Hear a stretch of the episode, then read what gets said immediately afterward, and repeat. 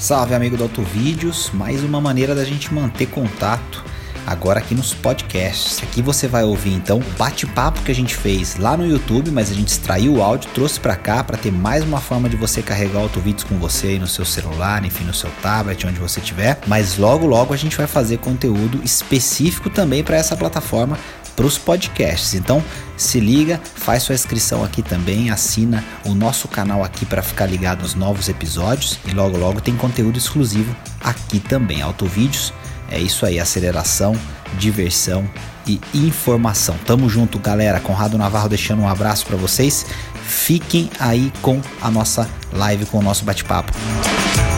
Salve, amigo do Autovídeos, mais uma transmissão ao vivo, começando aqui nossa live essa semana. A gente está aqui, está de volta e com um assunto muito polêmico. Tem fábrica fechando, tem coisas muito importantes acontecendo por aí. E comigo sempre linha matéria. A gente está falando, por exemplo, do fim da produção do Fiesta, caminhões Ford, tem polêmica com Volkswagen. Linha, o tema é polêmico hoje, hein?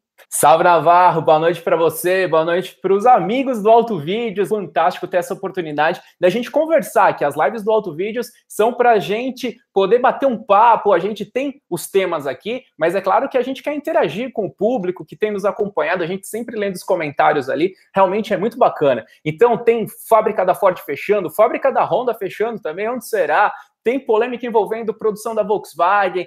Será que é o fim do Ghost ou não? Novo SUV da Volkswagen. Realmente é muita coisa acontecendo. Tem polêmica envolvendo a GM, ainda que é importante a gente falar. Então, são vários temas e a gente vai tocando a bola aqui, porque se tem notícias, digamos, um pouco mais negativas de um lado, tem outras positivas de outro também, né, Navarro? Pois é, Linha, é, a gente traz tudo aqui, comenta, debate sempre com aquela paixão, com aquela alegria, né? Não é aquela coisa é, sempre voltada só para os detalhes de especialistas e tal, não. A gente fala daquilo que a gente gosta também. E vamos dar o um salve para a galera que já está acompanhando a gente. A gente já tem aí quase 100 pessoas com a gente assistindo ao vivo. Olha só no chat, a gente tem Francisco, Gustavo, que eu já dei boa noite para eles ali, o Cláudio, o Caio César, o Adriano, Cassius Clay, sempre com a gente. Cassius Clay, valeu, querido, obrigado, tamo junto. Cowboy também tá sempre com a gente ali. Adriano Soares, Arnaldo, Juliano Afonso, boa noite, rapaziada, tamo junto. É aí o outro, estamos juntos aqui, Guerreiros, Mab, Israel.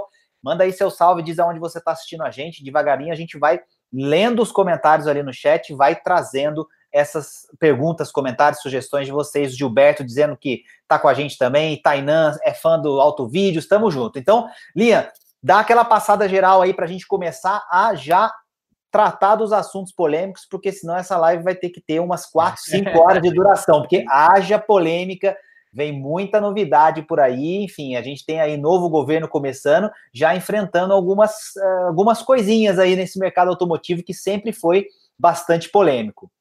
Legal, Navarro. Tô vendo ali o Israel também, aqui da minha cidade, São José dos Campos. Daqui a pouco a gente vai falar da fábrica da GM aqui, que é uma das ociosas da GM. Sempre tem polêmica e pode ter algumas questões envolvendo isso daí. Mas o nosso grande amigo Cássius ali estava falando que tá triste em relação à Ford, né? Então, foi uma grande bomba que surgiu semana passada é, em relação ao fechamento da fábrica de São Bernardo do Campo, né? E com esse fechamento é, marcado para o decorrer de 2019, a gente vai ter o fim de toda a linha de caminhões Ford no Brasil. E daqui a pouquinho eu conto uma curiosidade para vocês, eu lembrei hoje, né? É, lá na minha infância, com cinco anos de idade, eu estava numa exposição é, lá no AMB e eu acabei saindo de perto dos meus pais ali para subir me esconder num caminhão Ford, era um Ford Avarento, isso em 1985. E agora o fim da Ford realmente deixa o Cássio, deixa a mim triste aqui, mas pode ser que exista uma sobrevida, pode ser que tenha uma luz no fim do túnel. Então daqui a pouco a gente vai falar sobre os caminhões. Mas agora vamos começar falando de carro, né? Tem muita gente aqui ligada em carro e nós temos o fim do Fiesta Navarro. É algo que a gente já meio que esperava, mas é um modelo que é super marcante para a Ford. Agora a gente vai dar adeus para ele, né? Pois é, é um modelo que, vamos lembrar um pouquinho dessa história, né? A gente tem aqui no Brasil já há um bom tempo esse carro e a gente teve por alguns momentos é, é, gerações que eram é, gerações parelhas com as gerações vendidas na Europa. A gente sempre procura falar muito sobre isso, né, Linha? Das gerações, as diferenças, quando é, a gente está com um projeto defasado em relação a outros lugares, enfim. É, o Fiesta já andou muito tempo lado a lado com as gerações mais modernas, e aí depois a gente viu é, chegando mais recentemente para cá um Fiesta mexicano e que depois foi nacionalizado, quer dizer, que o mexicano a gente tinha algumas características ali um pouquinho diferentes de quando ele foi nacionalizado, eram um pouquinho melhores, enfim, questão de acabamento, algumas coisas assim. Foi nacionalizado, enfim, é, é, vinha sendo fabricado aqui no Brasil um carro que tem é, muitos clientes fiéis, enfim, clientes que gostam do Fiesta, mas que é, infelizmente ficarão órfãos desse carro. E aí a gente, é, quando nota a linha de, de, de, veículos sendo oferecidas hoje pela Ford, a gente vê, por exemplo, também um desafio grande quando a gente passa para o irmão maior, que é o Focus, que a gente tem é, tanto no Fiesta quanto Focus, gerações mais novas e já existentes na Europa, que estão é, defasadas em relação ao Brasil, e com a notícia de que o Fiesta para de ser produzido por aqui, e aí, e aí é, o novo Focus, geração nova, não virá para o Brasil também. Quer dizer, fica aquela questão de que carros, então, a Ford aposta para o mercado brasileiro. E aí a gente vai notar que, que essa pergunta, né, ela acaba é, respingando em outras fabricantes, em outras montadoras, e a gente vai responder essa pergunta ao longo dessa live para entender que uh, há uma dinâmica interessante acontecendo em relação a que carros a gente vai ter mais no mercado brasileiro e por quê. Então, é, é, é, é bem curioso isso, né? Exatamente. Então, é, para a gente fechar aqui o assunto envolvendo Fiesta, é, eu vi agora há pouco o Navarro, que ali também, olha aí, quase um xará seu, Navarro Opa. Navarro, Navarro por... é, ela tem um xará ali.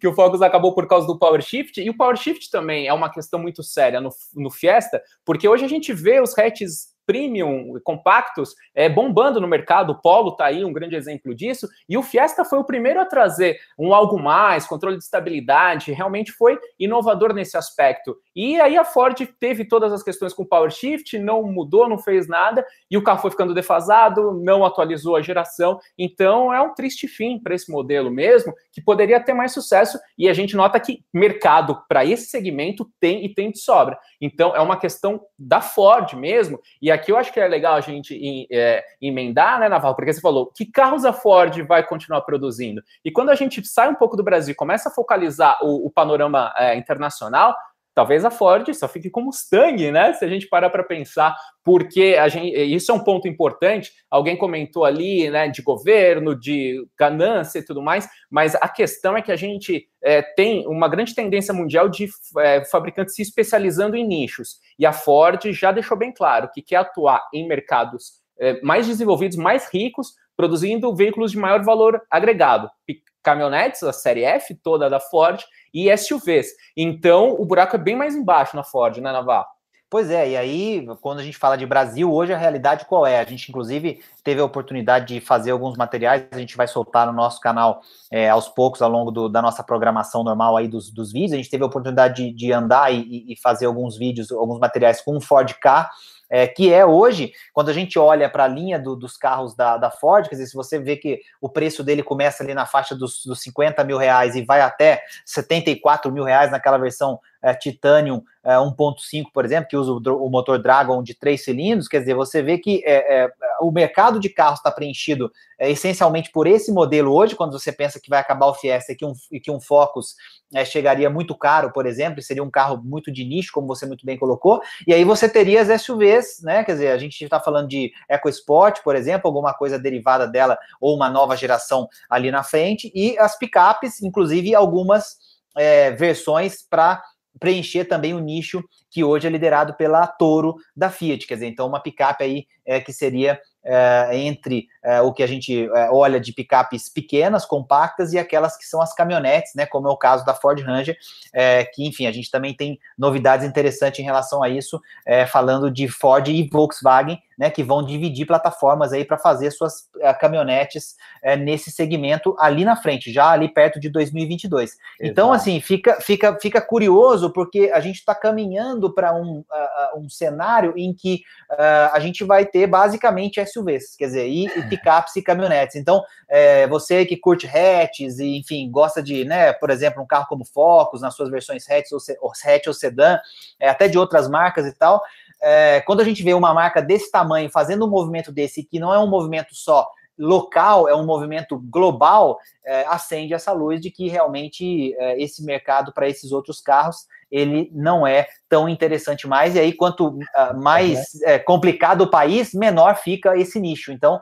a tendência Exato. é que a gente não veja esses carros por aqui mais. É, tá, ali, o, tá ali o pessoal falando Auto Latina de novo, né? Então vamos dar esse contexto, e o Navarro falou de mercados, e é importante, pessoal, a gente é, é, lembrar que quando a gente fala de fabricantes mundiais como a Ford, a GM, Uh, os executivos lá dos Estados Unidos olham não só para o Brasil, eles olham para os resultados da América do Sul. E a gente sabe que o nosso continente aí tem uma série de questões aí com países complicados, com economias desafiadoras, e, e, e, e o que fica muito claro, e não é só o caso da Ford, da GM também, é que é, as operações aqui na América do Sul têm dado prejuízo. É, independentemente da gente analisar os motivos e tudo mais, mas elas estão é, dando prejuízo, e quando a gente uh, olha o percentual da Ford, por exemplo, representa 6% da operação mundial da Ford. Então, para eles tomarem uma decisão é, mais séria, no momento em que eles têm uma série de outros desafios pensando lá na frente, como investimento em carros elétricos, autônomos, mobilidade e tudo mais.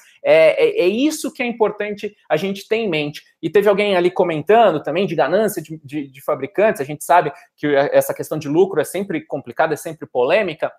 Mas é muito legal a gente lembrar que existe um desafio regulatório muito grande também para as marcas. Então vamos pegar o exemplo da Ford Caminhões aqui, a gente vai entrar daqui a pouco mais em detalhes, mas o que, que acontece? De repente você olha para a operação da Ford hoje, e alguém falou ali que a Ford tem uma grande participação no mercado, ela tem 12% do mercado de caminhões e 18% nos semi-pesados. Talvez até por isso ela tenha uma esperança. Mas ela pode até ser lucrativa hoje, digamos assim. Mas vai eh, demandar um investimento muito grande para o Euro 6, nova norma de emissão. Hoje os motores diesel de caminhões, utilitários seguem Euro 5 e Euro 6 vem para 2022, 2023. Então é uma operação pequena dentro do grupo, já toda apertada ali e requer um investimento grande. Aí fica complicado, né, Navarro? Então, e aí, olha que interessante essa questão que você está colocando. Eh, teria que fazer um investimento, a gente, tá, a gente, estaria falando necessariamente de novos produtos, porque aí também tem a questão de, de, da família dos caminhões vendidos. Depois você vai falar com mais detalhes sobre isso, que você conhece muito bem é, esses monstros, esses caminhões. Enfim, vai, vai comentar um pouco sobre a atual geração dos caminhões Ford, por que, que é, ele precisaria passar, de repente, por uma realmente uma, uma revolução para serem adaptados nesse sentido, não só motores, mas enfim, toda a plataforma como um todo e, e as novas versões. Mas é, além desse fator, é interessante a gente ver que uma decisão dessa não é uma decisão simples e que é tomada da noite para o dia, né? Quer dizer, a, Ford, em alguns comunicados e, e alguns é, veículos de comunicação é, também apuraram essa informação, tentaram oferecer a fábrica, tentaram negociar a fábrica, quer dizer, isso vem acontecendo já tem um tempo. É, e alguns, é, alguns estudos dizem que o fechamento de uma fábrica dessa, se você não encontrar um comprador, ele pode custar mais de um bilhão e meio de reais. Quer dizer, no caso da Ford, por exemplo, estão falando aí algo entre 400 e 500 milhões de dólares para você fechar essa, essa planta. Quer dizer, então, é, também não é uma coisa barata você deixar o mercado e abandonar a fábrica, mas é uma avaliação, uma análise que tem que ser feita, justamente é, levando em consideração os pontos que você colocou. Se for para ser uma operação é, que vai custar muito mais para ser adaptada, mas para ter uma parcela de mercado do ponto de vista global pequena e que a operação realmente não deu o lucro esperado, então não faz muito sentido. E, e essa está sendo a discussão não só da Ford, né? A gente está falando do exemplo da Ford, mas no geral, a gente viu, por exemplo, aí uma, uma trucada meio desastrada, algumas é, é pessoas têm falado isso, inclusive do meio automotivo, né, do, do é, principal é, executivo da GM, quer dizer, dando aquela trucada, falando que, que a fábrica vai fechar e tal, ficou meio estranho, depois, enfim, aconteceu uma reunião, um acordo, a gente vai comentar um pouco isso, mas é geral, e, e, e assim, para fechar esse, esse raciocínio, essa, essa, essa é, minha intervenção agora, tem a questão de qual é o rumo que o próprio mercado vai tomar também em relação à concorrência. Quer dizer, se vai todo mundo mesmo para os SUVs, porque fazem mais sentido para o mercado nacional, é, carros com novas plataformas, carros mais econômicos, mas com plataformas modulares mais modernas, né? Que aí você tem uma Sim. questão de automação, de custo de produção, outras coisas que você pode trabalhar melhor. E, e nesse cenário também, uma possível alteração do ponto de vista do marco regulatório dentro da nossa realidade é, de produzir no Brasil e também dos apetrechos, vamos chamar assim, que somam seu custo Brasil como um todo. A gente está falando desde problemas trabalhistas, né? Vamos dar um exemplo. Aí vai longe, né? É, 2 mil, mais de 2.400 processos trabalhistas só nessa planta da Ford. É mais do que a soma de todas as outras plantas da Ford no mundo inteiro. Só para ficar num exemplo de algo que faz também com que o custo Brasil seja algo elevado. Então, essa mudança Ali. de governo também poderia trazer algumas é, é, mudanças nesse custo Brasil, quer dizer, algo que, é, de certa forma, o mercado como um todo espera também. Legal. Então, a gente tem o Mad Dog ali comentando sobre é, mercado uh, dos carros elétricos. A gente tem o pessoal chegando. Boa noite, pessoal. Tem galera de Americana que já deixou ali um recado para nós. Isso daí é tudo muito bacana. E o Leonardo, por exemplo, está comentando ali porque a Volkswagen parece estar crescendo, lançando carros, investindo, e a Ford dizendo, dizendo que está ruim. É, o, o, que acontece, e aí pegando esse gancho que o Navarro tinha comentado, é, é o seguinte: por exemplo, a Volkswagen ficou com uma linha extremamente defasada e decidiu partir para uma nova concepção, trazendo carros mais modernos e agora deixando de brigar pela liderança do mercado e focando mais em lucratividade. Então, eles estão trazendo todos os carros com a plataforma MQB. E agora há pouco o pessoal, é, o Éder Santos ali, ó, falando ali que a Volkswagen está de olho na fatia da Ford, daqui a pouco a gente entra nisso aí falando dos caminhões, mas voltando aqui para a Volkswagen agora dos carros, porque já teve gente ali preocupada com o futuro do Gol, com o futuro do Voyage, a, a, os apeseiros de plantão aí que amam o Up e tal, o TSI principalmente, e esses carros aí já estão com o fim decretado em 2021. É, então, vamos explicar um pouquinho melhor dentro desse conceito de investimentos, o que, que acontece. É, é então, respondendo aquela pergunta, é, para a Ford está ruim a operação como um todo na América do Sul. É, caminhões ela só produz aqui na Turquia, então tem uma série de outros desafios e a Ford está se reinventando no mundo inteiro.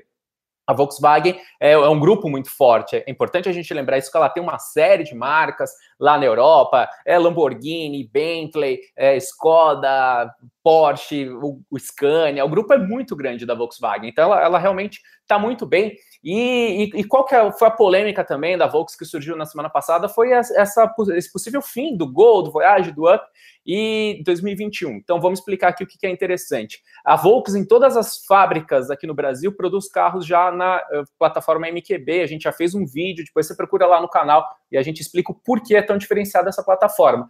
E aqui em Taubaté, perto de onde eu estou, São José dos Campos, uh, o Gol e esses carros que eu, que eu comentei ainda estão em, em, outras plataformas muito mais defasadas. E uh, a partir de 2021, o sindicato comentou que não vai ter mais outras plataformas e só MQB. Então, a gente já imagina o fim efetivo do Up, que também já tem o fim programado na Europa, e o Gol é um caso específico que vai ter uma nova sobrevida, ele vai ter um modelo novo, não vai ser o fim definitivo dele, mas ele deve vir numa outra vari variante da MQB, que é a MQB A00, que está sendo desenvolvida para o mercado indiano, e é aquela coisa que a gente já se assusta, né, Navarro? Quando vem falando que a MQB está sendo adaptada para mercado emergente, a gente não sabe exatamente o que, que ela vai perder. Será que vai perder segurança, qualidade? O quê? Alguma coisa ela vai perder para baixar o custo. Então, o Gol deve vir nessa plataforma nova, e aí vai ser uma geração completamente nova, diferente, que pode, pode a exemplo do K, que foi desenvolvido no Brasil e é vendido lá fora, ser vendido também em mercados como o indiano e outros mercados emergentes. Então, o futuro do Gol deve ser esse. Quem diria, hein, Navarro?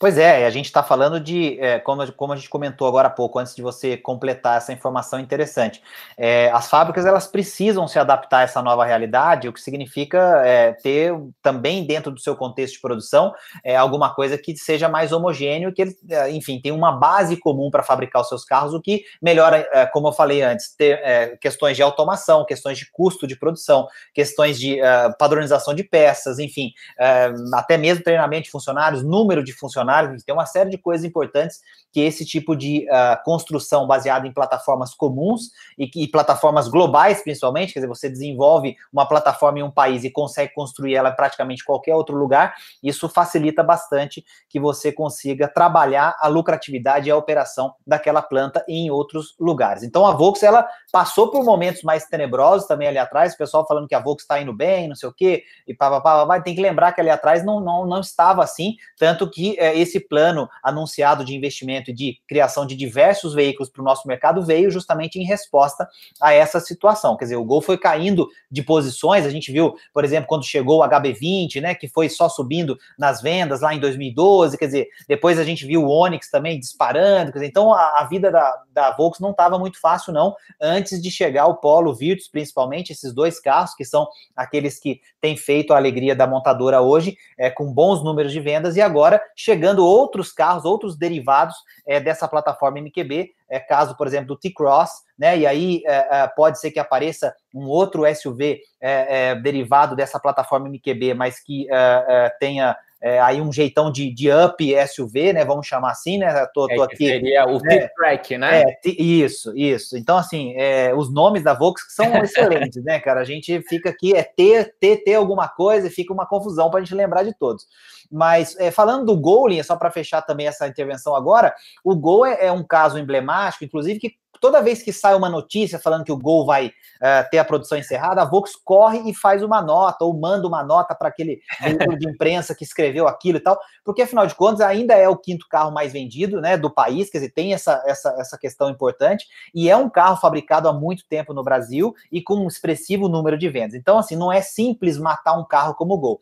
A questão é realmente que ele deve ir para esse derivado do MQB A00, que, é, que na verdade é uma derivação, né, uma adaptação do que já é o MQB A0, que é usado no Polo, mas esse MQB A0 é uma plataforma global, o MQB A00 seria para mercados emergentes, mas em tese é, estamos falando de um carro mais moderno, com mais espaço interno e provavelmente com mais segurança, afinal de contas, o Gol não é um carro é, com é, notas dignas no crash test, a gente precisa reconhecer isso ao compará-lo, por exemplo, com seu irmão maior, o Polo, ou é, carros Exato. com a plataforma MQB, né? Então, aí. É, é, e aí vamos só, vou jogar de novo para você, Vox, porque é, tem fãs de golfe aí na história, né? E os apeseiros, por exemplo, amam golfe.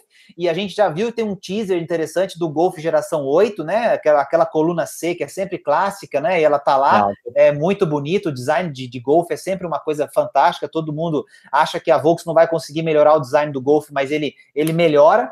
É, mas, muito provavelmente, não tem Golf geração 8 no Brasil. Tá? Ó, isso não é, não é informação oficial, né? Isso aqui é chute Sim. do Navarro, de acordo com essas mudanças todas que a gente está vendo por aí. Golf Variant, por exemplo, já foi embora. Agora, se você quiser, você tem que comprar um SUV, um T-Cross ou uma Tiguan, por exemplo.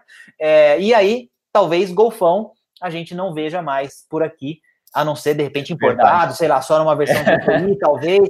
Pode ser, né, Linha? Exato. Então, vamos aproveitar aqui também para dar uma passadinha aqui no chat, a galera, a audiência crescendo, que bacana. É, a gente fica muito feliz. É, a nossa proposta, a minha do Navarro aqui, é de trazer um conteúdo bacana, próximo. O Auto Vídeos tem essa ideia de trazer informação, e eu agradeço também muito ao Wagner Lisboa ali, que mandou um boa noite. Auto Vídeos é muito conteúdo, fantástico. Obrigado, Wagner. A gente procura trazer sempre o máximo de informação, mas com entretenimento, com essa emoção, com esse entusiasmo, porque e também hoje que a gente está falando de um tema aqui mais polêmico, de um lado a gente tem notícias um pouquinho mais complicadas e de outro tem notícias boas. Então, por exemplo, com essa chegada da MQB aqui na fábrica de Taubaté e também temos um amigo de Taubaté ali, o Taurus, o Taurus, eu acho que é o Taurus que mandou agora há pouco pedindo um salve, salve para você, obrigado por estar acompanhando aqui.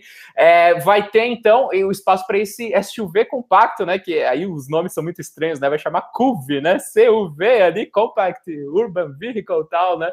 Então, é não, é de U de utilitário, né? É aquela bagunça de nomes, né? É uma, é uma coisa que hoje a gente sabe que o SUV se é, mescla com crossover, quase todos que a gente chama de SUV. É, desde que chamaram o Quid de, de SUV, aí eu parei. É, então, esse daí é uma treta. Aí eu parei. Renault Quid SUV, aí eu parei de tentar entender a nomenclatura. Exatamente. Então, obrigado mesmo. A Lisa chegando, acompanhando a gente. Boa noite para você. E então, a galera ali, olha aí, o Fabrício. Oh, obrigado, Fabrício. Olha que comentário legal. Navarro Auto Vídeos. É um canal digno de ser um dos maiores do Brasil no YouTube. Vamos chegar lá, Fabrício. Com a sua ajuda, com a ajuda de vocês. Deixa eu falar um negócio legal que eu vi aqui, Linha. Quer ver? O, o, alguém aqui falou aqui, o Éder falou, por exemplo, mas o Polo não seria o futuro do Gol? É, o, o Éder, na verdade, o Polo é o Gol, mas é o Gol Sim. da galera, né? O Gol lá da Europa, o Gol lá dos lugares onde... Que custa né, caro para os nossos é, padrões, né? Mas para a gente não dá para ser o Gol porque o Polo é caro, né? Então vai ter o, a goleta aí, mas vai ter a goleta com esse MQB a 00.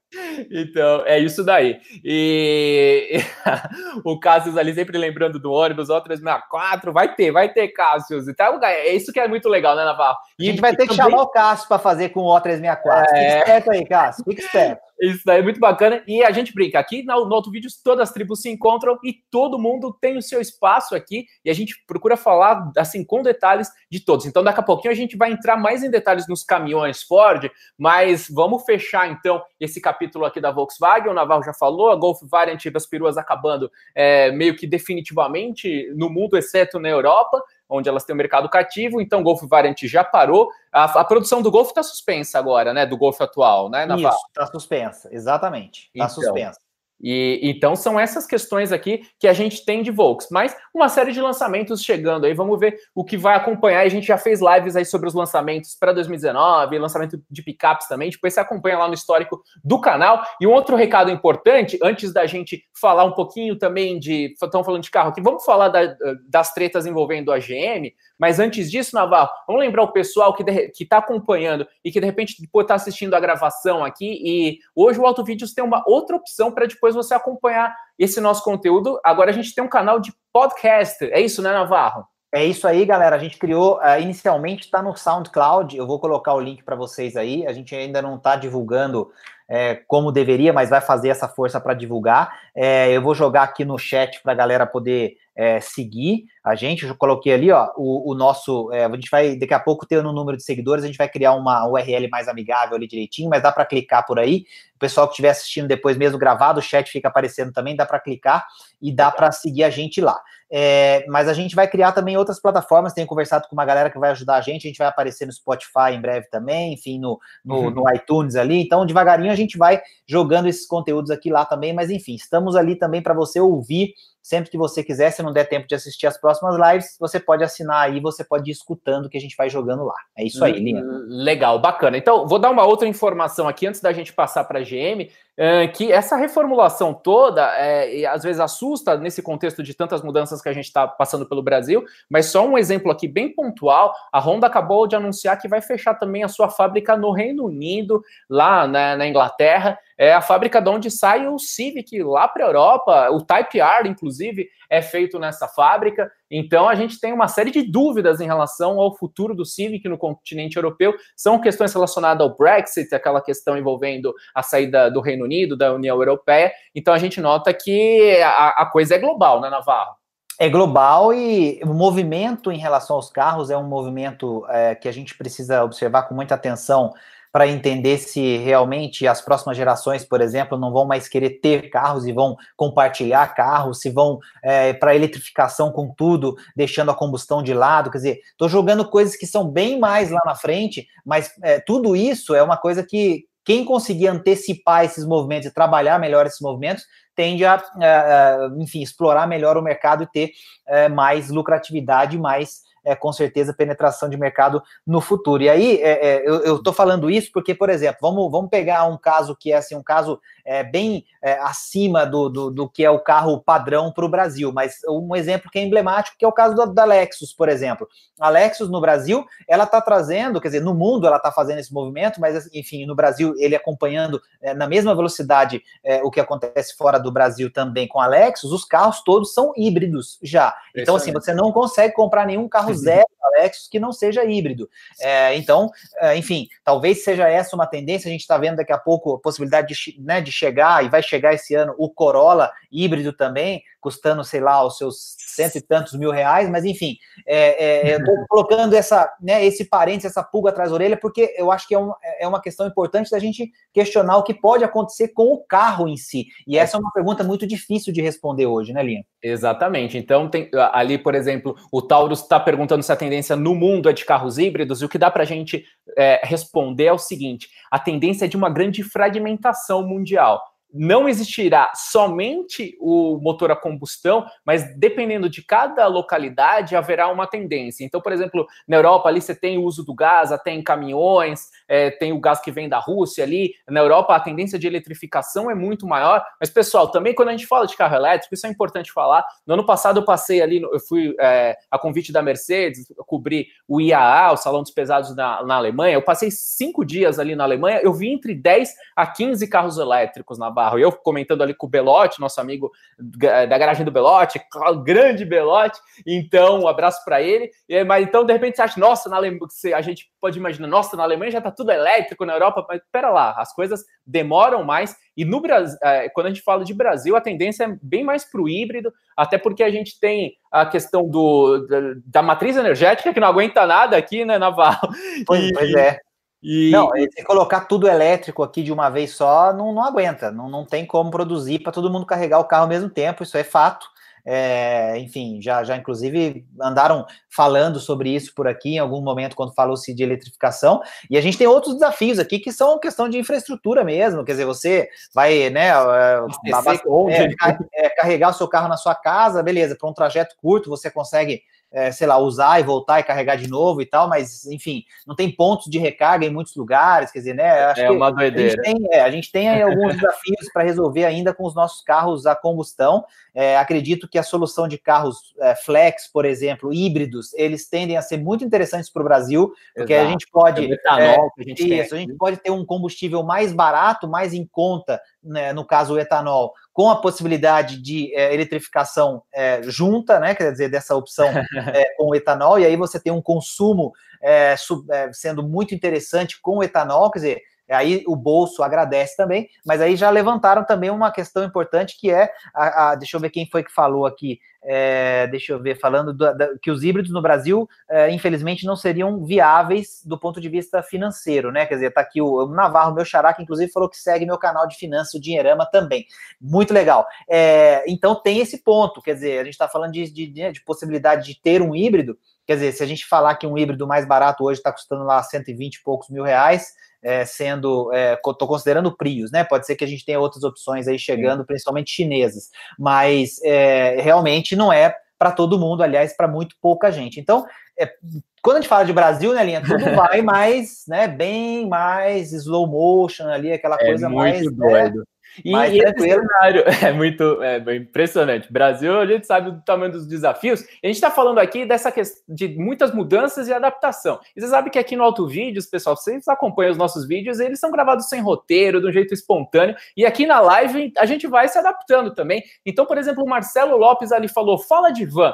É, então a gente já pega aqui, vamos emendar também uma notícia que passou meio despercebida no radar geral mas uh, Mercedes Vito, né, que é uma van intermediária abaixo da Sprinter, também vai deixar de ser produzida na Argentina em função de todo esse cenário que a gente já falou aqui, vamos dinamizar.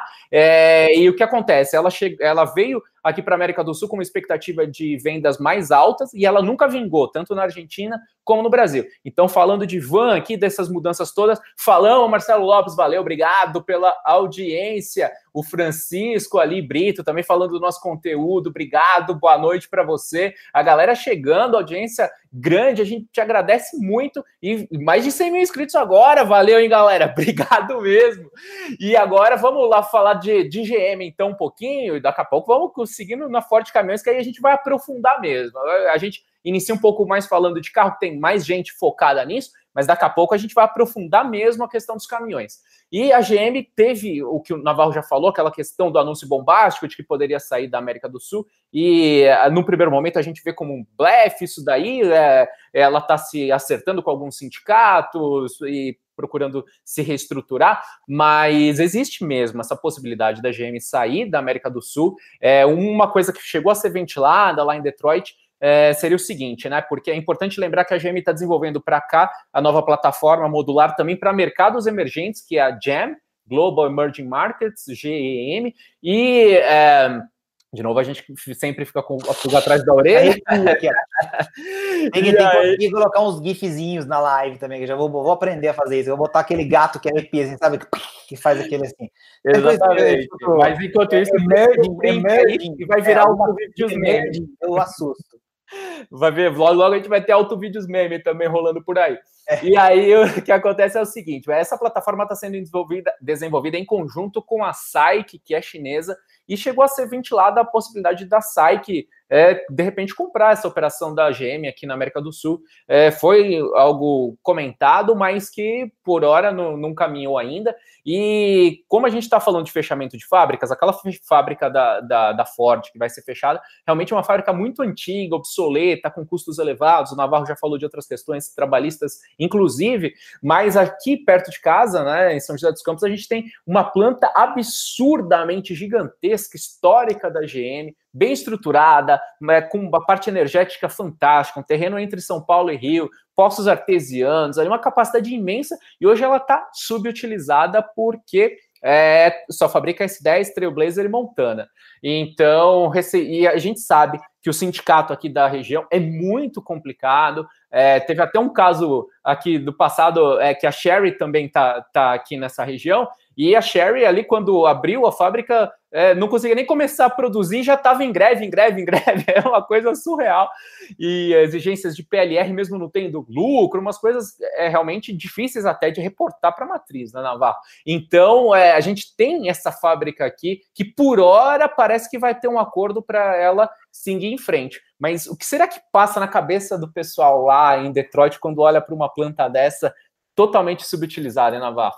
Então, Linha, e aí tem uma questão que foi levantada aqui pelo Rafael. Daqui a pouco eu também vou falar, o Top Carros está com a gente aqui, um canal é, falando de coisas interessantes, principalmente do mercado europeu, falando de Peugeot. Então vamos lembrar, Linha, para a gente falar um pouquinho sobre isso também, que tem aí né, o 208 que veio com um visual bem, bem diferente, aí, enfim, bem é, chamou bastante atenção, para a gente falar um pouquinho sobre a presença deles também no mercado nacional. Acho que é legal falar porque tem sempre uma polêmica em relação à questão de pós-venda, questão de desvalorização, algumas, alguns aspectos é, de manutenção que estão aí intrinsecamente ligados a essas marcas, enfim, não é algo que a gente está inventando aqui, mas que eles estão tentando trabalhar justamente para mostrar que os carros são é, diferentes, né, agora nessas novas versões é, é, que, que vão chegar e, e, provavelmente importados da Argentina no começo, enfim, a gente tem que ver como é que vai ser esse movimento.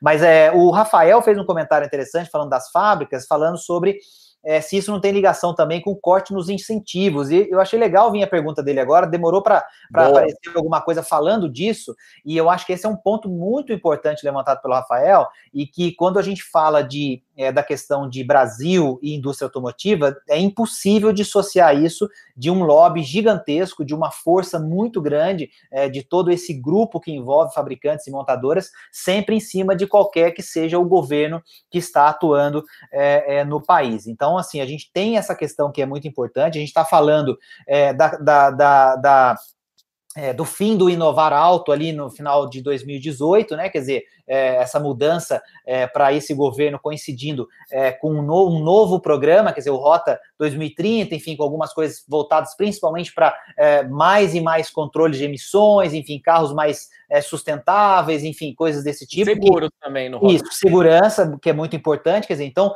carros mais seguros e, e, e que, e que é, poluam menos e que, enfim, tenham um controle de emissões ainda melhor em relação aos seus motores, e aí haverão ainda, quer dizer, haverá ainda, perdão pelo, pelo erro, haverá ainda subsídios é, é, voltados para essas indústrias, desde que esses novos parâmetros sejam, é, sejam é, é, atendidos. Mas é, é, diferente do que estava acontecendo antes. Então, esse é um ponto importante. Que... só, só para aproveitar que você falou isso, o Dória hoje falou que, por exemplo, tem três interessados já que o governo aqui está tentando negociar, né? Negociando a, a, fábrica da Ford. Você está falando dessa questão do incentivo e tudo mais. Agora, de repente, é, e a, a, ali a gente tem o, o, o, pessoal comentando que já tem muita isenção e, e, tal, mas é aquela coisa, né, Navarro? Às vezes, é, quando tem o governo no meio ali, a, gente pode ter, às vezes, aquela questão da escolha de um campeão ou não. Então, de repente, ah, vamos vender a fábrica da Ford? que nem você falou, tem para fechar custa caro, de repente para Ford vender por um real é negócio, é, é,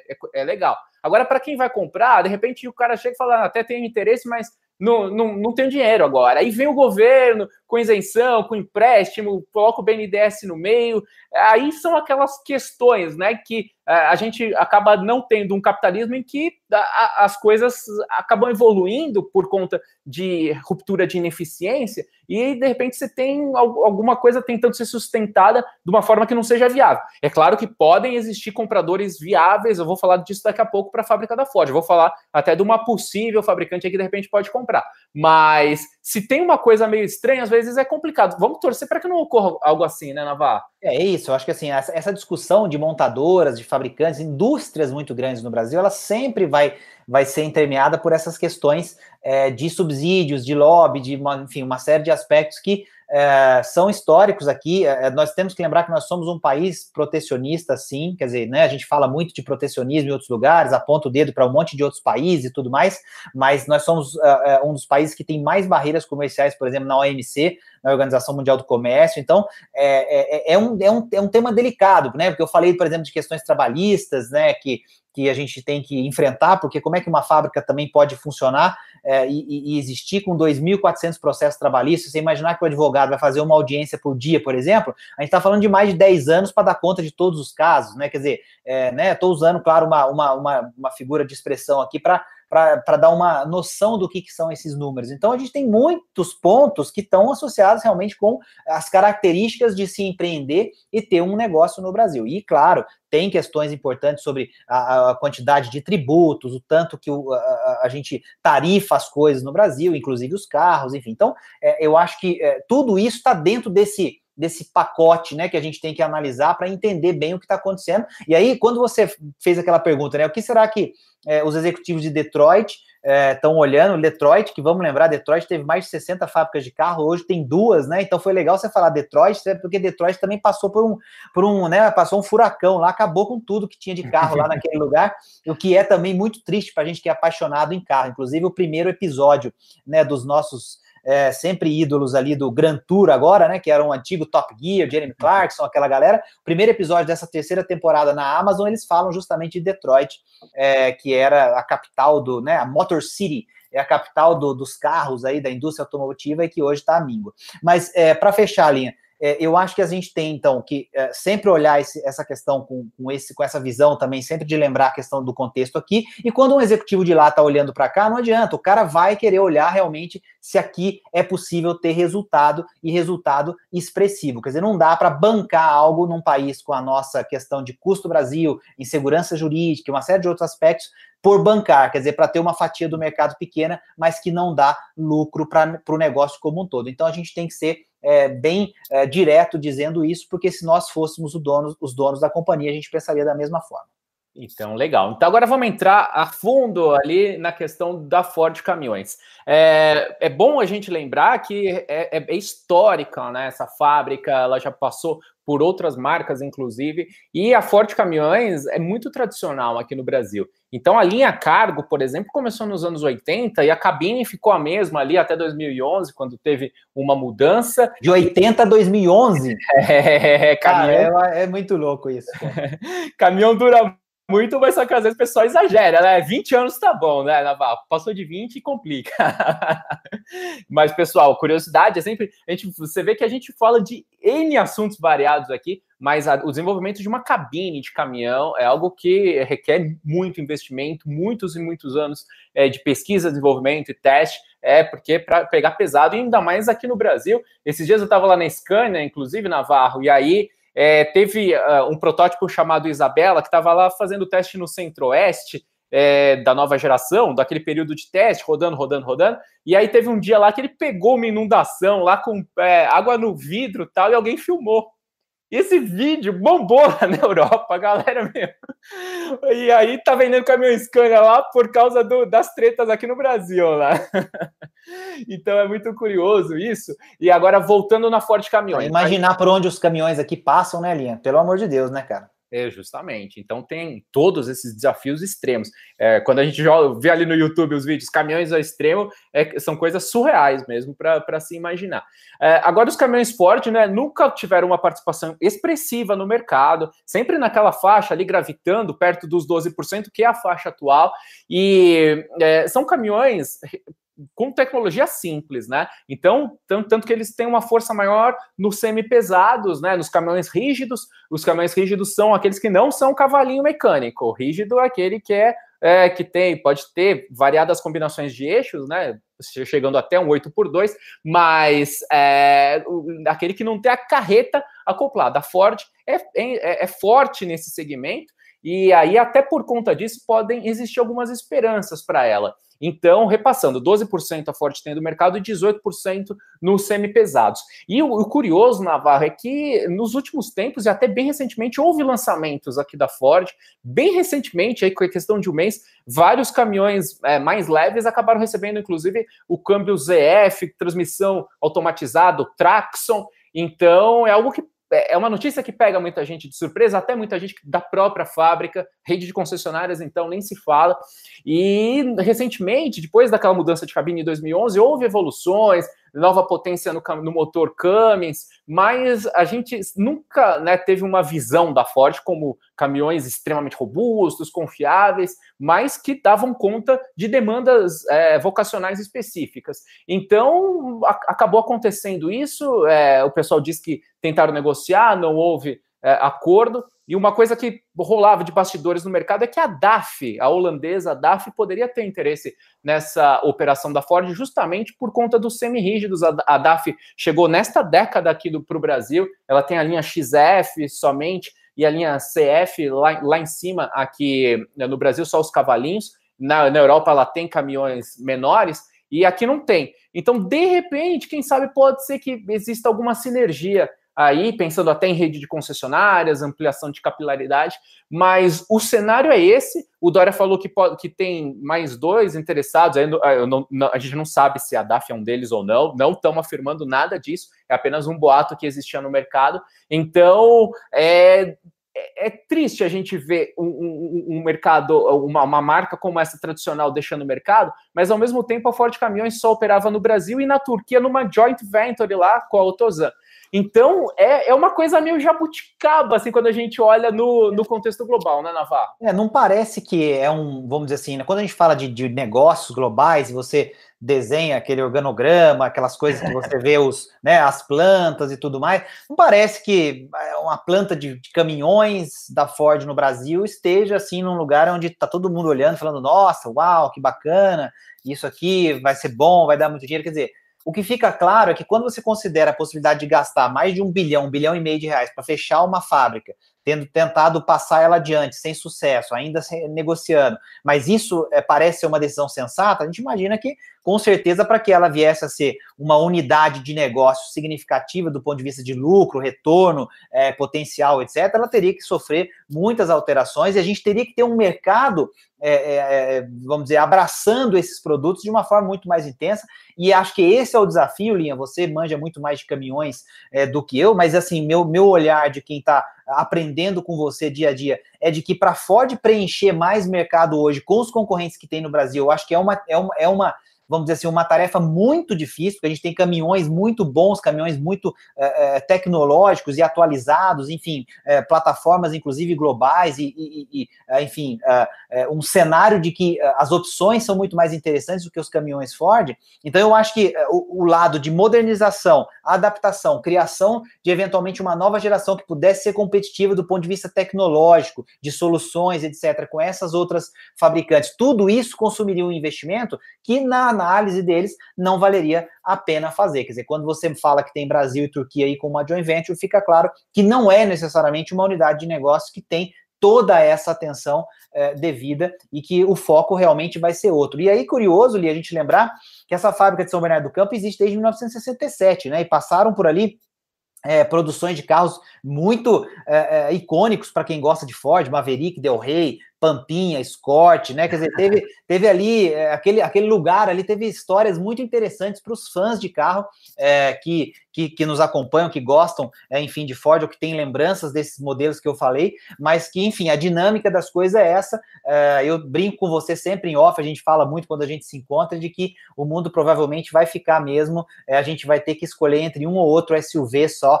Olhe lá, porque estou falando nível Brasil, claro, né? É uma brincadeira, mas assim, vai ser isso que a gente gente vai ter. Quer dizer, você vai querer o, mais de pinho ou menos de pinho, né? E aí você vai ter o 4x4, mas que você nunca vai levar para lama, para terra, e aquelas coisas que são interessantes de Brasil, né? Slogans que eu adoro, né? O 4x4 urbano, umas coisas assim. Onde não tem neve, né? É, muito loucas, mas que assim. É, é, jogando tudo junto com essa questão da Ford Caminhões, porque assim, nós temos sim uma realidade diferente. E aí, quando a gente fala de negócio, o negócio tem que ser lucrativo, tem que dar grana, tem que dar dinheiro. Exato. E, e, e o pensamento é esse. E aí, o só Naval, tá rolando ali uma discussão no chat é, em relação a, ao grupo da DAF. É, o grupo DAF é independente, tá? É um grupo independente. Ele não está debaixo de nenhuma grande, né, Linha? Não, não, exatamente. A DAF a DAF está dentro de um grupo que agora fugiu o nome aqui, que tem é, a, a, a, tem a subsidiária também lá nos Estados Unidos. Fugiu o nome, daqui a pouquinho eu já, eu já falo. Eu vou, eu vou procurar aqui, a gente vai é, falando. Vai, vai falando fugiu, é, é, é, uma das. Grupo Packard.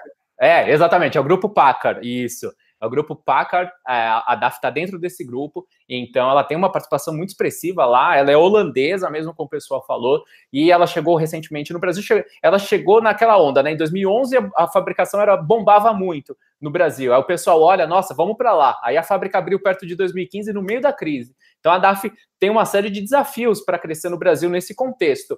E teve um pessoal ali falando: opa, será que o GMC eh, poderia voltar GMC para o Brasil? E aí é um outro contexto. O Naval está falando do nosso mercado, das peculiaridades, e a gente teve caminhões GMC lá atrás, tinha os GMC Marítimo. E quero ver quem é das antigas aí para mim, o ronco mais espetacular de todos os motores do mundo é o GMC Marítimo, que equipava os caminhões lendários ali dos anos 50, mas aqueles eram americanos que vinham para cá. Agora, a gente teve ali na década de 90 a GMC voltando para o Brasil, aqueles cara chata, quem lembra? Projeto da Isuzu, japonesa, licenciado para o Brasil. Só que aí a GMC também teve algumas idas e vindas, tinha motor Perkins, depois Detroit Diesel, tal, algumas coisas ali que acabaram é, ficando meio é, entrucadas. E no final das contas, ali por volta de 2002, 2003, a GMC chegou à mesma conclusão da Ford encerrou a produção dos caminhões aqui. E aí tem outros casos, alguns outros casos, né, Naval? Por exemplo, a Foton.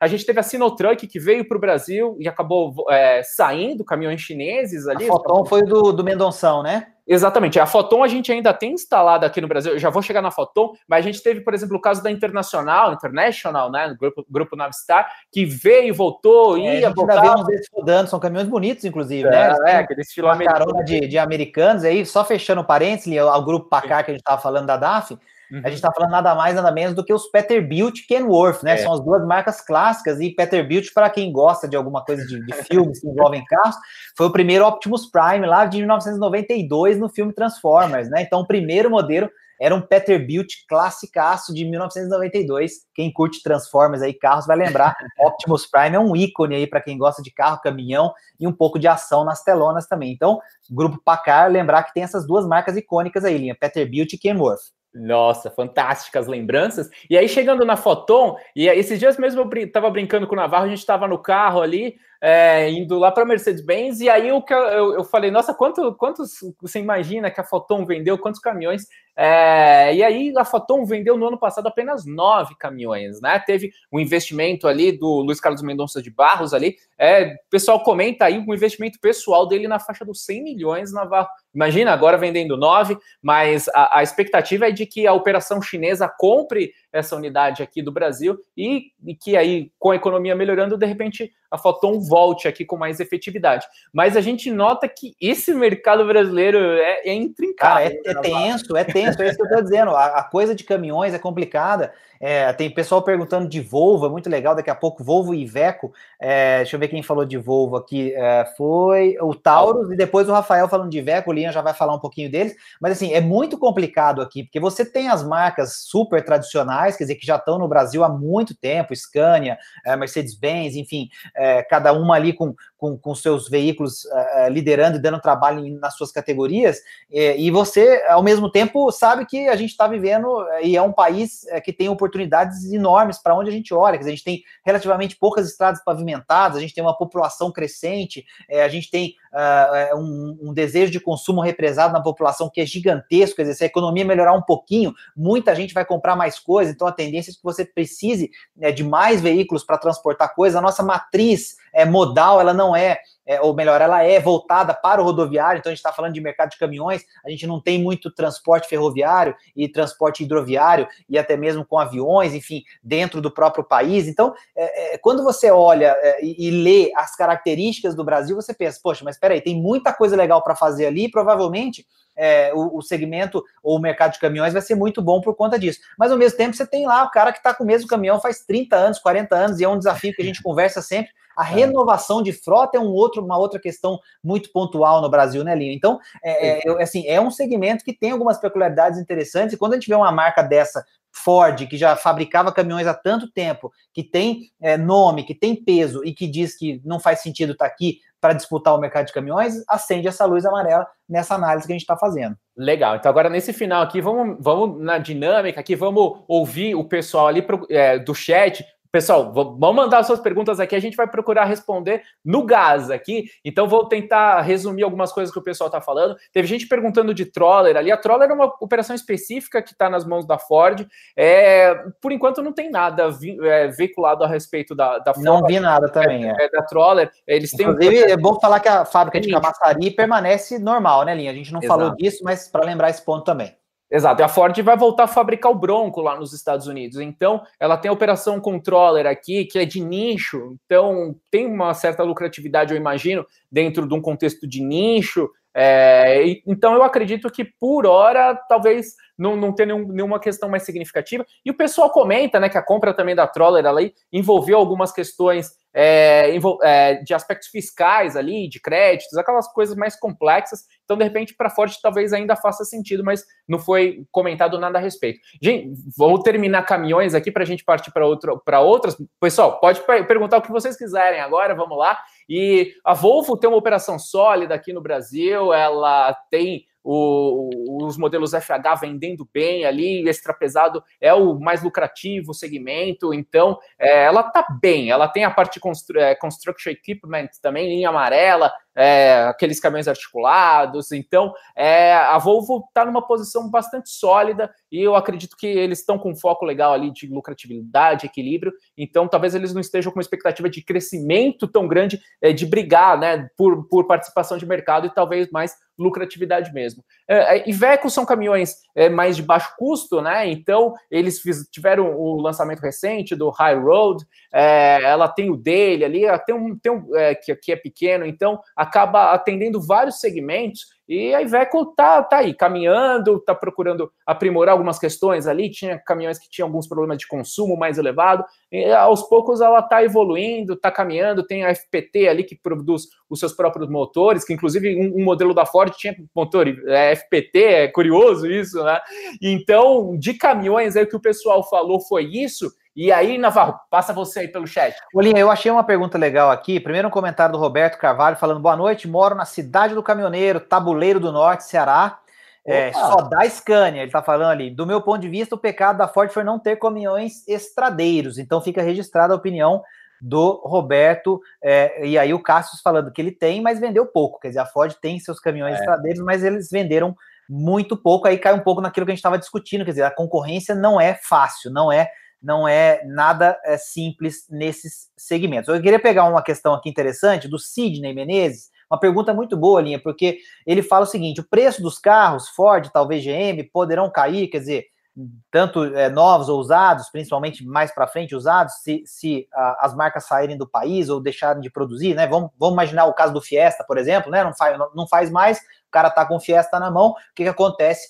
Principalmente com o preço de revenda e manutenção. Essa é uma questão muito importante, Sidney, e, e, e assim, a, a resposta para essa pergunta ela não é simples, né? A gente poderia dizer que não, a marca tem um compromisso com o seu cliente ela vai obviamente, dá é, um plano de manutenção por um tempo para esse, esse, veículo, né? 10 anos. Então, é, isso vai acontecer, mas é, nada além disso, e provavelmente a procura por esses carros, ela, claro, vai tender a diminuir, porque você não tem mais o apelo de ter a versão zero quilômetro, o que gera também nas pessoas o desejo de ter o carro usado. Quer dizer, tudo é, anda de uma forma muito é, é, relacionada. Quer dizer, o carro novo para algumas pessoas que podem comprar, mas aquele carro novo que depois de alguns anos de uso ele vira um carro muito interessante para um outro perfil perfil de público que vai buscar o carro usado. Então, é, eu acho que esse é um ponto é, de atenção importante e, claro, a manutenção, porque apesar dessa garantia de 10 anos, você também tem a tendência de que, claro, é, seja mais complicado reparar o carro quanto mais perto desse final desse período de 10 anos você estiver chegando. Então, fica aí essa, essa, essa, vamos dizer assim, essa essa questão importante de como manter o carro depois e qual vai ser a reação do mercado como um todo, é, e acho que isso vai se estender também para outros modelos. Claro, isso acontece quando uma geração é atualizada também. O, o, o carro é, que fica da geração anterior usado, ele tem ali a sua desvalorização um pouco maior naquele momento. Enfim, tudo isso são movimentos naturais. As peças nem sempre são as mesmas. Então, é, a atenção é a mesma que a gente já tem que ter com compra de carro. Normalmente, quando se muda uma geração ou de uma geração para outra, o movimento é muito é, parecido, né, Linha? A gente não falou é, ah. de Peugeot rapidinho, de repente faz, ah, um, faz um parênteses legal de Peugeot rapidinho, aí a gente já legal. vai caminhando pro final. E aí, pessoal, vamos mandar, vamos mandar as perguntas aí, porque aqui no máximo 10 minutinhos a gente encerra, mas agora vamos responder rápido aqui para a gente dar essa dinamizada, Navarro.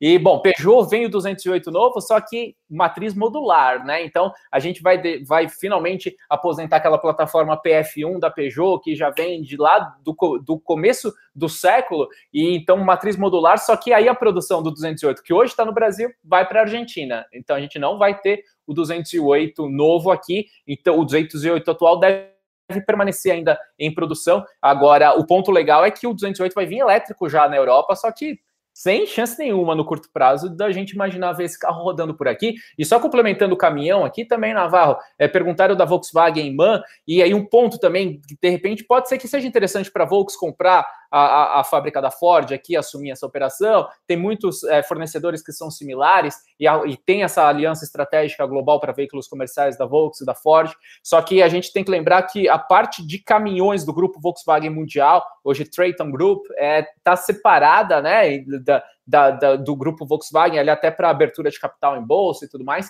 Então, é, a estratégia geral no mundo é de que o grupo Volkswagen, na parte de caminhões, lembrando, tem tem MAN, tem Scania, tem tudo isso aí dentro da Volkswagen Caminhões, é que, que eles têm duas marcas em cada país. E aqui no Brasil já tem a Volkswagen junto com a MAN, é, e a MAN é nichada, né? São os caminhões mais premium, mais estradeiros. O pessoal estava perguntando se a MAN tem futuro. Também está dentro de um nicho ali, eu acho que está tá caminhando bem, tem aplicações para madeira tal, chegando, tem, tem coisas interessantes da MAN. Então a gente tem MAN Volkswagen e tem Scania já no Brasil. Então, de repente, assumir uma terceira marca talvez sairia daquela questão estratégica do grupo. Não sei o que vai acontecer, Navarro. Legal. E o César fez um comentário interessante também, o César Alvarenga, falando que a Foton já sinalizou retomada na construção da fábrica para caminhões leves. Legal essa informação passada aqui pelo César. E falou, é, lembrou, uma, uma, lembrança interessante, a gente acabou não mencionando, que a Volks, por exemplo, lançou a nova geração do Delivery, né? Que é um caminhão é, que tem um apelo muito interessante, principalmente nessa, nessa, nessa uh, onde ele concorre por você conseguir dirigir com, com categoria, é, carteira de habilitação categoria B, por exemplo. É, e agora uma versão dele com PBT abaixo de 3,5. Isso. Aí, e, e, aí você tem hoje uma versão é, mais segura, quer dizer, modernizada, né? Então, acho que esse é um, um ponto interessante que ele lembrou. É, e ali aí ele comentou a Ford indo contra essas tendências, por exemplo, citadas de foto e Volkswagen, quer dizer, não tem, realmente, é aquilo que a gente falou, a Ford não tem é, novidades, né? E aí teria que investir muito para criar algo é, para poder concorrer necessariamente nesse mercado que já tem é, outros expoentes aí com tecnologias, com versões mais novas, e a gente deu o exemplo é, do delivery aqui, nessa versão com PBT reduzido, que pode é, ser dirigido, por exemplo, com categoria B, lembrança do César é, Renato Alvarenga aqui, Lia. Exato. É, eu vi um pessoal ali comentando a respeito da lucratividade do Onix ali, na faixa de uns 6 mil reais e tal. É, uma coisa que é importante a gente lembrar é que, às vezes, quando a gente olha o ranking de vendas, Navarro, e vê alguns modelos ali, principalmente desse segmento entre aspas popular, e ali vendas expressivas. Agora tem uma questão que, por exemplo, envolve o Ford K, né? Dentro desse contexto que a gente falou de Ford e tudo mais, mas tem muito K que é vendido para locadora. E aqui a gente tem um contexto completamente diferente, em que as margens são apertadas, tem um, um negociações muito amplas, são empresas que é, giram muito, e aí é, a lucratividade não é tão elevada se a gente só comparar o volume, né, Navarro? É, essa, essas questões são bem complexas, né? Assim, É, geralmente, quando você tem um, uma, um carro é, mais barato e que tem um volume expressivo de vendas, as margens com certeza são mais achatadas. Você é, tem que trabalhar para diminuir seu custo de produção ao máximo e todos os custos envolvidos para que você aumente a margem da cadeia como um todo. E o que aconteceu, por exemplo, nesse caso da GM, foi, foi bem curioso, porque é, você, é, a, a, gente notou, por exemplo, depois eu conversei com algumas pessoas que estão dentro do segmento de fato, donos de concessionária, etc. É, essas pessoas se reuniram e o esforço vai ser um esforço coletivo para que a lucratividade da, da, da, GM, como todo no Brasil, volte a, a, a encher os olhos é, da, da Mary Barra lá nos Estados Unidos. Então, o que, que aconteceu, por exemplo? É, a, a margem do concessionário, ele teve que dar ali um pontinho percentual, por exemplo, dentro dessa negociação como um todo. E a fábrica é, vai dar alguma coisinha também na hora de repassar o carro para ele, e aí foi lá negociar com seus fornecedores para achatar um pouquinho mais também a margem para fazer ali, quer dizer, negociou com o sindicato a questão dos, dos funcionários, colaboradores. Então, é, é assim, tem essa polêmica sempre, né? Parece que está todo mundo ganhando rios de dinheiro no mercado automotivo brasileiro e que está todo mundo explorando o brasileiro quando fala de preço de carro, mas é, quando a gente vê essas situações acontecendo, de fechar fábrica, é, de a é, questão do subsídio, não estou aqui defendendo ninguém, não, estou defendendo montadora nem fabricante, até porque não é esse o caso, não. A gente tem que puxar a orelha em vários aspectos, a gente fala tudo que a gente tem que falar aqui, mas a gente tem que contextualizar sempre, então entender a dinâmica como um todo e ver como é que essa dinâmica se encaixa num mercado tão complicado como o do Brasil. Então, lembra que eu falei, né? A gente tem desafios trabalhistas, tributários, é, enfim, Legal. questão né, que envolve várias coisas aí que são mais complexas. Então, ali o Gustavo perguntando o nosso e-mail é matéria... No, eu vou colocar aqui no ah, chat beleza. o contato arroba autovídeos.com.br que chega para nós aqui, a gente consegue é, responder com mais facilidade, viu, Gustavo? Estou colocando aqui no chat. Perfeito. O William está falando ali da Sangyong e teve gente agora há pouco falando de algumas marcas que vieram para o Brasil, depois foram embora e aí você perde a confiança nelas. A Sangyong é um caso emblemático, né? Já é a terceira vez que, terceira ou quarta vez que eles estão voltando para o Brasil e ainda a operação não está rodando especificamente. Já teve é, os lançamentos aqui de alguns modelos, mas ainda precisa, precisa engrenar. Aí a gente tem expectativa de que nos próximos, próximos meses o Sangyong comece uh, a voltar. Vamos ver se dessa vez de uma forma mais, mais, é, mais é, uma, com uma presença mais, mais marcante, com rede funcionando, se expandindo e trazendo um pouco mais de confiabilidade para quem for comprar esses produtos. E a gente falou é, também lá atrás de motores a combustão e tudo mais, são tantos assuntos aqui. A Mazda lá, lá fora é, tem é, investido né, no futuro, quem sabe ainda um pouquinho mais de futuro para o motor a combustão, e existem estudos de que a Mazda pode vir para o Brasil, ela é forte em alguns outros mercados, inclusive aqui na própria América do Sul. E o William perguntou ali também sobre Subaru. Subaru continua no Brasil, né, Navarro? Isso, Subaru no Brasil, operada pela Caoa, né? Importante a gente dizer isso. É, eu sempre falo isso porque é, a gente tem questões importantes que envolvem é, pós-venda, manutenção, etc. Quem é cliente Caoa já, já, já é, relatou essas coisas. Enfim, a gente tem é, pessoas que estão aí no meio é, que falam sobre isso, a gente tem que é, lembrar isso também no caso da Subaru. Então, os carros Subaru vêm importados do Japão, são vendidos por operações aqui é, mantidas pela Caoa, claro que com né, os olhares dos japoneses ali muito próximos e tudo mais. Então, é, né, a questão é sempre é, negociar preço, essas coisas que mais pegam ali um pouquinho quando você vai fazer manutenção em rede é, Subaru Caoa. geralmente aquela revisão é padrão do carro custa ali 700 reais, mas você recebe uma, uma ficha ali de 2 mil reais, você tem tem que dar aquela negociada, entender melhor o que está acontecendo, é, e aí é, talvez o ponto que precisa de atenção quando a gente fala de Subaru, mas o carro em si, né, Linha, a gente está falando de um dos carros mais incríveis do mundo, sistema de tração, Legal. engenharia, segurança, então, enfim, Subaru está no Brasil sim, e trouxe de novo é, o WRX, hein, Linha? Legal dizer isso, porque ele veio em 2015, 2016, aí ficou fora do meio de 2016 e 2017 inteiro, e aí no ano passado, no Salão do Automóvel, a, a Subaru mostrou de novo o WRX e ele está disponível para compra no Brasil novamente. A Forester nova ainda não. Então tem um estoque grande da Forester da geração anterior, né? Quer dizer, para nós a geração atual sendo vendida, mas a nova ainda não veio para o Brasil. O Wellington falando aqui de novo de caminhões e Euro 6, o Euro 6 deve chegar aqui no Brasil, deve não, tem a, a normativa ali para chegar entre 2022 a 2023, as fábricas vão ter que investir muito nisso, e Euro 6 no Brasil atualmente a gente só encontra nos, na, nos furgões ali do grupo PSA, que são o, é, os Jump, irmãos ali, é. o Jumpy, Jumpy é, Expert. o Expert. Exatamente, né? E caminhões Renault, isso é na Europa, a Renault faz parte do grupo. São lindos os caminhões Renault, hein, Lian? Só um parênteses. São muito bonitos, hein? quando a gente estava lá em Genebra, né, Navarro, a gente no nosso vlog aí, o pessoal buscar depois, a gente mostrou ali um, são lindíssimos. Eu sempre, desde criança, sempre pirei no design dos caminhões. Olha, o Leandro tá falando de Suzuki. É, Suzuki. Suzuki. Tá, então, caminhões Renault, a, a, a, a, gente fala de milhões de assuntos aqui, confirma ah, aí. A gente vai, vai, vai pingando. Confirma aí, Renault Trucks é do grupo Volvo, né? Eu só dá uma confirmar aqui, pode deixar comigo, vai falando Beleza. disso, eu já volto nisso. Então, Leandro, a Suzuki, a Suzuki é interessante do, do, um contexto amplo aqui do que a gente estava falando de marcas é, nichando. Então, é, o Navarro estava falando, lá no começo, nos primórdios, a gente, lá de Detroit, a gente tinha centenas de fabricantes e vem fechando, fechando, fechando. A Chrysler hoje, por exemplo, cada vez menor dos Estados Unidos. E a, a gente vai ver alguns movimentos de é, fabricantes indo para um lado e, e outras para outro. A Ford está indo para SUV e picape. A Suzuki é muito interessante que ela tem ido para o lado de veículos menores. Até o próprio Vitara, que era um, um Jeep, mais um Jeep mesmo, mais parrudo no passado, é, e a geração anterior era relativamente grande, Agora o Vitara é um crossover pequenininho, então a, Suzuki tem focado em carros menores. Participação no mercado dela, historicamente ali abaixo de na faixa do 0,19, 0,17.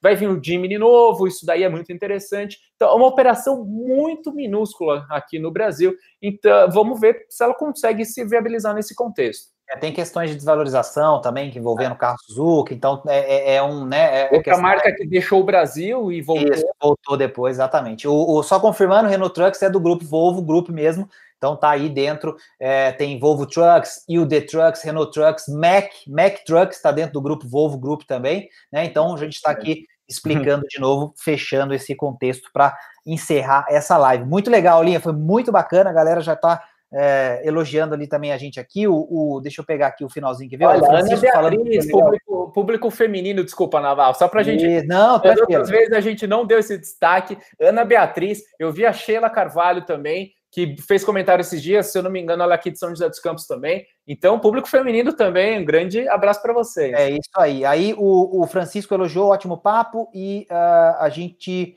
Tá vendo aqui um outro comentário do Mário Calegaro falando se a gente falou de polêmica de novo gol, sem gol, sem gol. Falamos sim. Assiste a live que vai é, que vai ficar no nosso canal, né? Então, depois que a gente terminar aqui, a live vai ficar no canal. Então, você assista aí, por favor, Mário.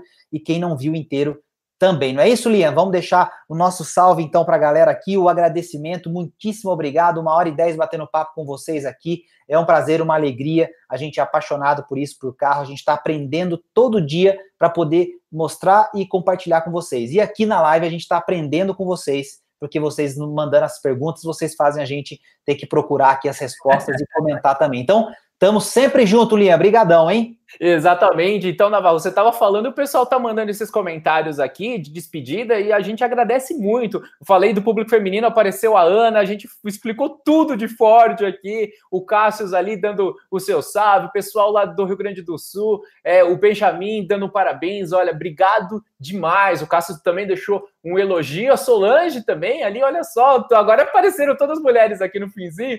Então, é sensacional isso. É, é um salve para Marco Polo, Caxias do Sul. Lian teve aí, ó. Tamo junto.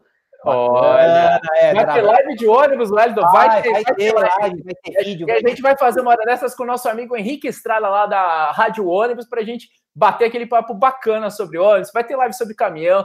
É, são todas as tribos, é carro, super carro, caminhonete, né, Navarro? Então eu vamos, vamos encerrar aqui para não ficar muito longo, mas realmente fantástico, Navarro. Obrigado. Essa energia é sempre sensacional e o público vindo cada vez mais. A gente valoriza muito porque a gente quer construir uma comunidade efetivamente aqui nos Estados Unidos, aqui no Auto Vídeos. A gente lê os comentários. Também, vem os gringos tudo também. Ah, se tiver alguém dos Estados Unidos, depois deixa no comentário aí. Nosso grande amigo Torleif que vai assistir é, e ele é americano, então foi por isso que eu falei Estados Unidos aqui. Olha só, vamos qualquer hora, né? Se vocês quiserem achar essa ideia legal, qualquer hora, põe aí nos comentários depois do vídeo, vai entrar no ar, enfim, enche a caixa de e-mail da gente com isso, as redes sociais e tal. Qualquer hora nós vamos marcar um dia para bater um papo presencial, Linha. Isso vai ser muito legal. Legal, pessoal. A gente vai se encontrar por aí. Navarro, muito boa noite para você, boa noite para o pessoal. Um grande abraço para todo mundo que está ao vivo e que depois vai acompanhar essa gravação, seja no YouTube, seja no podcast e aí em qualquer no podcast em qualquer canal. Pessoal, muito obrigado pela atenção, a gente agradece muito. Fica ligado que mais ou menos a cada 15 dias ali a gente vai fazer uma live, seja no nosso canal ou de convidados, é, como por exemplo no Auto Super, logo logo a gente vai estar vai tá lá com o pessoal também falando. Então fica ligado no nosso Instagram, no nosso Facebook, que lá no Stories a gente sempre divulga. E é isso aí, valeu Navarro, grande abraço. Essa é a parte mais legal, a gente leva 10 minutos para falar tchau pra galera. Você viu é nóis, Autovídeos. Valeu pessoal, tamo junto. Daqui a 15 dias mais ou menos tem mais. Abraço, valeu, Linha. Falou, tchau, tamo junto. Foi!